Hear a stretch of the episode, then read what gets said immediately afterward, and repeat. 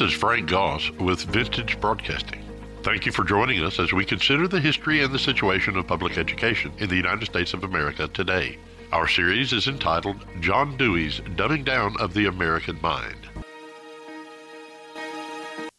I recently read an article written by an egotistical liberal that is yet to get over himself.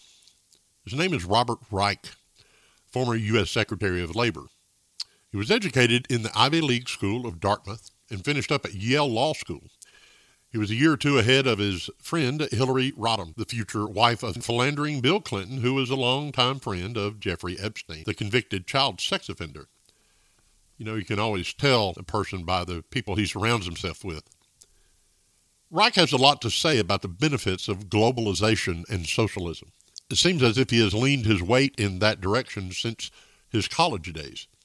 He's failed to see that regulation and taxation literally suck the productive lifeblood out of society and bring more and more people into a true dependence upon government handouts and subsidies. But let's reconsider this for a moment. Reich is not a dullard. He's a smart guy and may even be widely and well read. So to say he does not recognize this would be to allow him a bit of grace. Mr. Reich fully understands the ins and outs of socialism. He knows the Marxist ideologies better than I do. He knows how it works and how it's applied in governmental practice. He also knows historically that this is detrimental and has greatly affected many, many nations in bad ways. That socialism devastates economies worldwide. He knows these things. And yet he continues. He is definitely pro big government.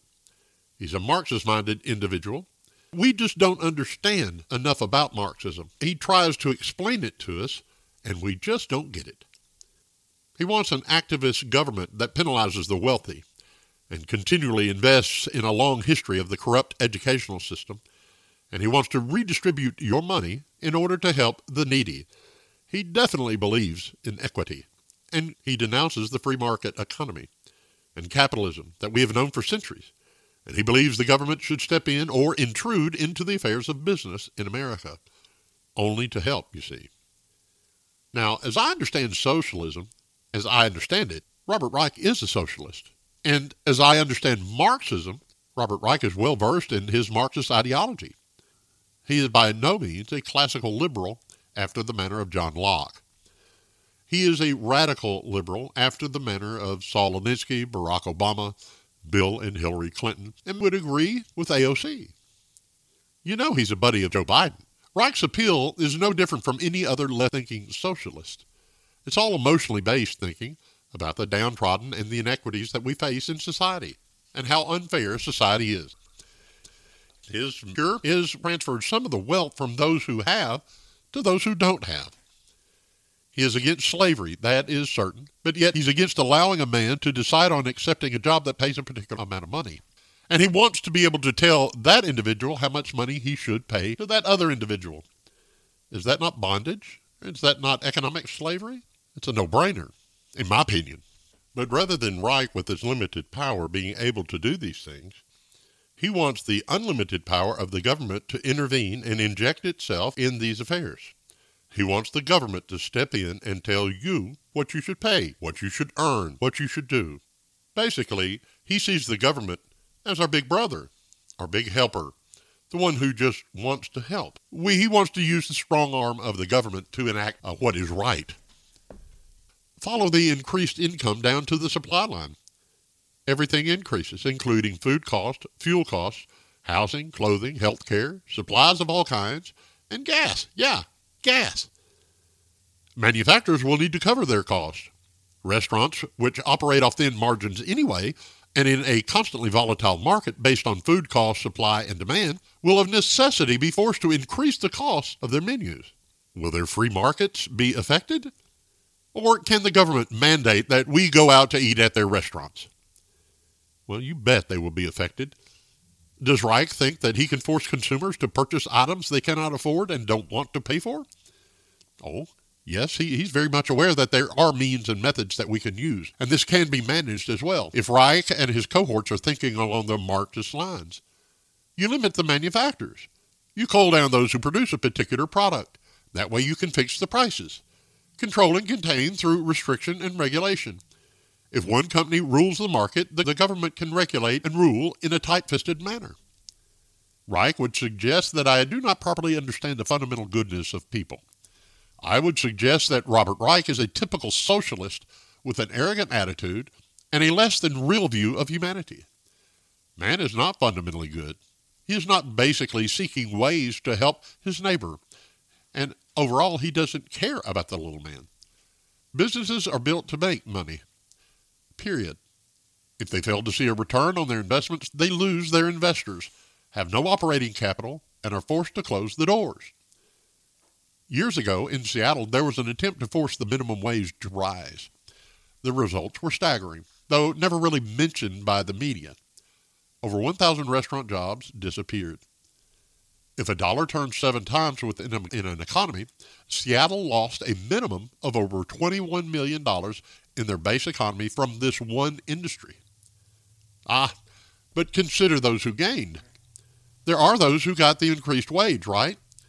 Those who left, well, you know, they shouldn't have left. But those who were left, who maintained their jobs, they got a bump in salary. Just think of that. Consider the good in it, right? Yeah. I am. I'm thinking of that. Now the people frequenting these eateries begin to notice the increased prices. And they decline in products offered and the quality of goods and service. Why? Because of less employees and more pressure on the worker. The customers sense the tension within the organization. The news begins to report on major chains being forced to pull out of the market. The free market Reich despises and insists on overlooking begins to dictate the success or failures of Reich's ideas. How? With their feet and with their wallet. If they stop coming in, the income stops. People will have to be laid off. Profits will drop, and the business will fail. The majority of these businesses, by the way, are the small mom and pop ventures that supported maybe 20 people on their payrolls. The small business class. Reich is striking a major blow on the average Joe and inadvertently strengthening the major corporations he professes to despise. This is Darwinian Marxist economic views. The strong will survive. They will cooperate in such an economy knowing that if they endure these hard times, the benefits will show up shortly. With mom and pop out of the way, the, consu- the consumers can, cannot rebel and boycott to the point of starvation, can they? They'll learn. You'll see. You'll see. They just have to be convinced of the error of their ways and assured of the enormous ability and of the largesse of the government to manage and provide. Yeah. Reich favors the power of monopoly, which incorporates the government. Today, this is being called the stakeholder approach to business. Cost ex- escalates, but then again, the cost is needing to be raised in order to pay for the, the fees and the, the people and the extra effort. They put an enormous weight on the people, but due to the overreaching regulatory power of the government, the public is being corralled and manipulated and forced to accept the government's recommendations. We need to buy more electric cars, you know we need to pay $5 a gallon for gas. Why? Because they are busy shaping what was known and what was called the liberal world order. Consider the Marxist idea of the Green New Deal. When Joe Biden was put in place, we were experiencing the renaissance of the American dream. Hope was on the upswing and American independence was being revived and encouraged. After eight years of Barack Obama's oppressive governmental policies, the heavy boot of the government had been placed on the neck of the middle class. Under Trump, this boot was being removed. Wages were increasing and business was thriving. America was getting back online. But we couldn't have that. The Marxist overthrow of the election 2020 ushered in an entire reversal of events. The boots of the government were reapplied to the neck of the middle class, where it has been placed for well over a century. And we sat and we watched this take place, and Thus far, we haven't said a word. We were tired of the constant bickering and hate that was being seen. Trump, I believe, knew who he was dealing with when he entered office. He knew how the bureaucracy operated. He knew how the government worked. He had operated in this arena for most of his life. He knew he was dealing with thugs and criminals and corrupt individuals who wore fancy clothes and drove nice cars. He knew he was up against a deeply ensconced corruption that permeated the government operations, and that was the expected norm. He was saying no, he was saying no more, and the people rallied behind him. They overwhelmingly voted him into office. Now, while I do not see the depth of the corruption that he sees, I have been inspired to read and to study more during the past two years than at any time in my life. The staggering fact is that all this information that I'm mentioning in my podcast, all this information is found in the public libraries throughout the United States. None of this stuff is hidden. We've been in a political war within our nation since back in the 1850s. Reich, as an individual, has bought into the humanistic views and the Marxist ideology. His views are skewed, period. Look around and seek answers for yourself. What philosophy of government supports the redistribution of income and government control and regulation of about everything? Answer that question, and you'll see where a lot of these people are coming from. Well, how can they do this without literally coming into the banks and confiscating our money? Well, look at history. Woodrow Wilson answered that question with a quick signature back in 1917 when he signed into law progressive taxation. If the government can take a dime from you through taxation, through mandated taxation, they can take any amount of money they desire. From the promise of only requiring a 1 to 2% tax, they have reached deeper into the pockets of the nation and in some instances required over a 92% tax. Does that even sound fair? The fact is that the progressives and the Marxist ideology that inspires these socialist endeavors has wrought untold damage to America as a nation. And this, I do not believe, is unintentional. This is a religion that has a dogma and a fanatical following. Attempting to regulate the free market always results in disaster. It brings inflation, disruption of business, increased cost that have to float down to the middle class due to the overreaching arm of the government. They've begun to force these ideas on the American public, and they are pulling every tool out of their bag in order to force their agenda down the throat of the middle class in an effort to show us very clearly who is in charge and how hard they can make life for those who refuse to cooperate. Our incomes are down as inflation rises, almost 30% in many instances. The pandemic money that was given out so freely and in such a benevolent attitude has already been returned, paid back in spades through the creation of the Biden inflation program taxes, you know. Robert Reich, I do not believe is blind to these things. I believe it's better said that he is complicit. His recommendations are simply more of the same big government notions that accompany Marxist ideology. His aim is utopia, the Thomas More fictional place that never has and never will exist. Reich refers to FDR for an example, and his vice president, Harry Truman, for support. He calls on the government to require that we pool our resources for the collective, the common good of us all. This is textbook socialism, and he is very clear in letting us know that any conservative minded individual simply does not and actually cannot understand the real benefits and blessings of these ideas.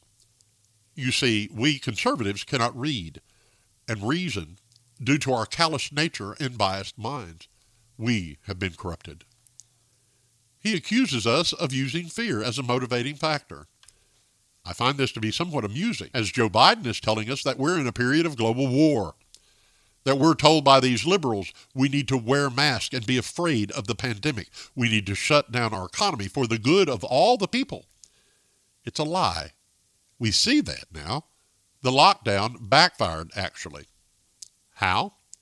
Well, the people begin to read, they begin to watch and to listen. And numerous people are telling us now that they wish they had never voted for Joe Biden.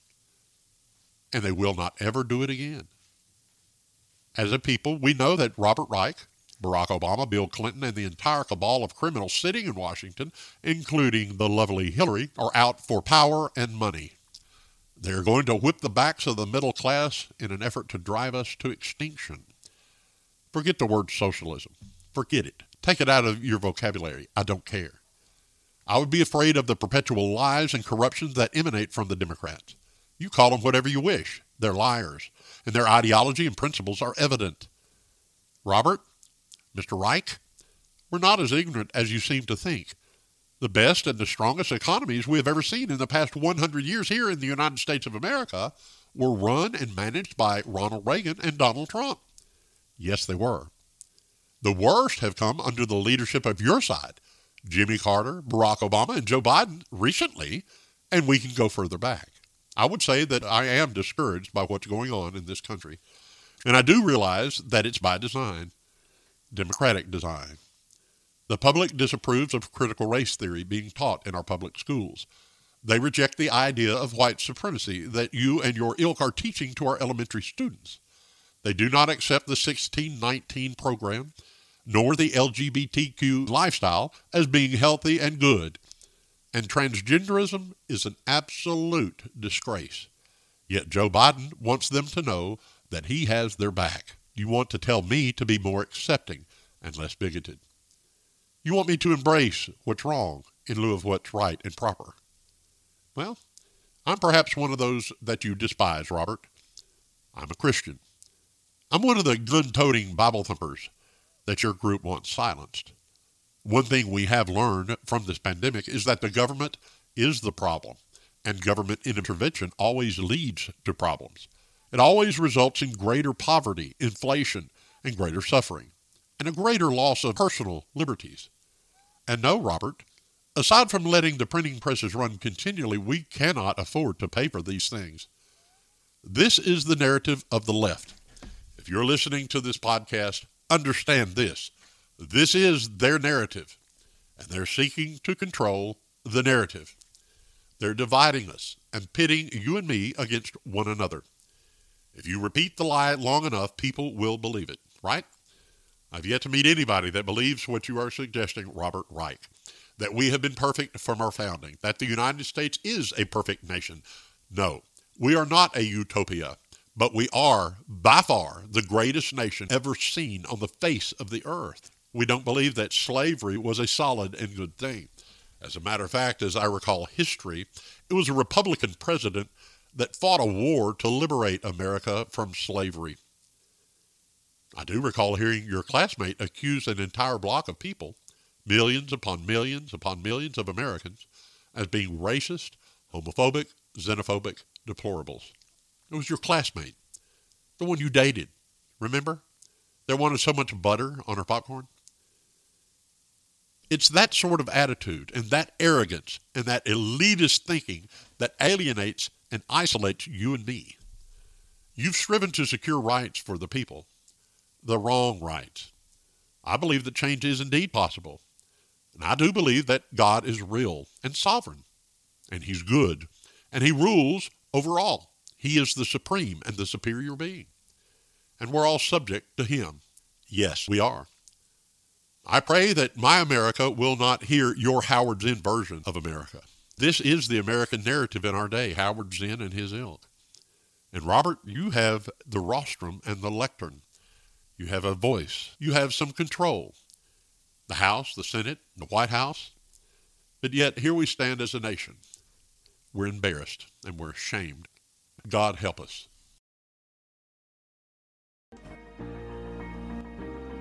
Our series is entitled John Dewey's Dumbing Down of the American Mind. This production has been written, researched, produced, and edited by Vintage Broadcasting. We're working to provide you, our listener, with factual information that will provide a historical understanding of events that have brought us to where we find ourselves today.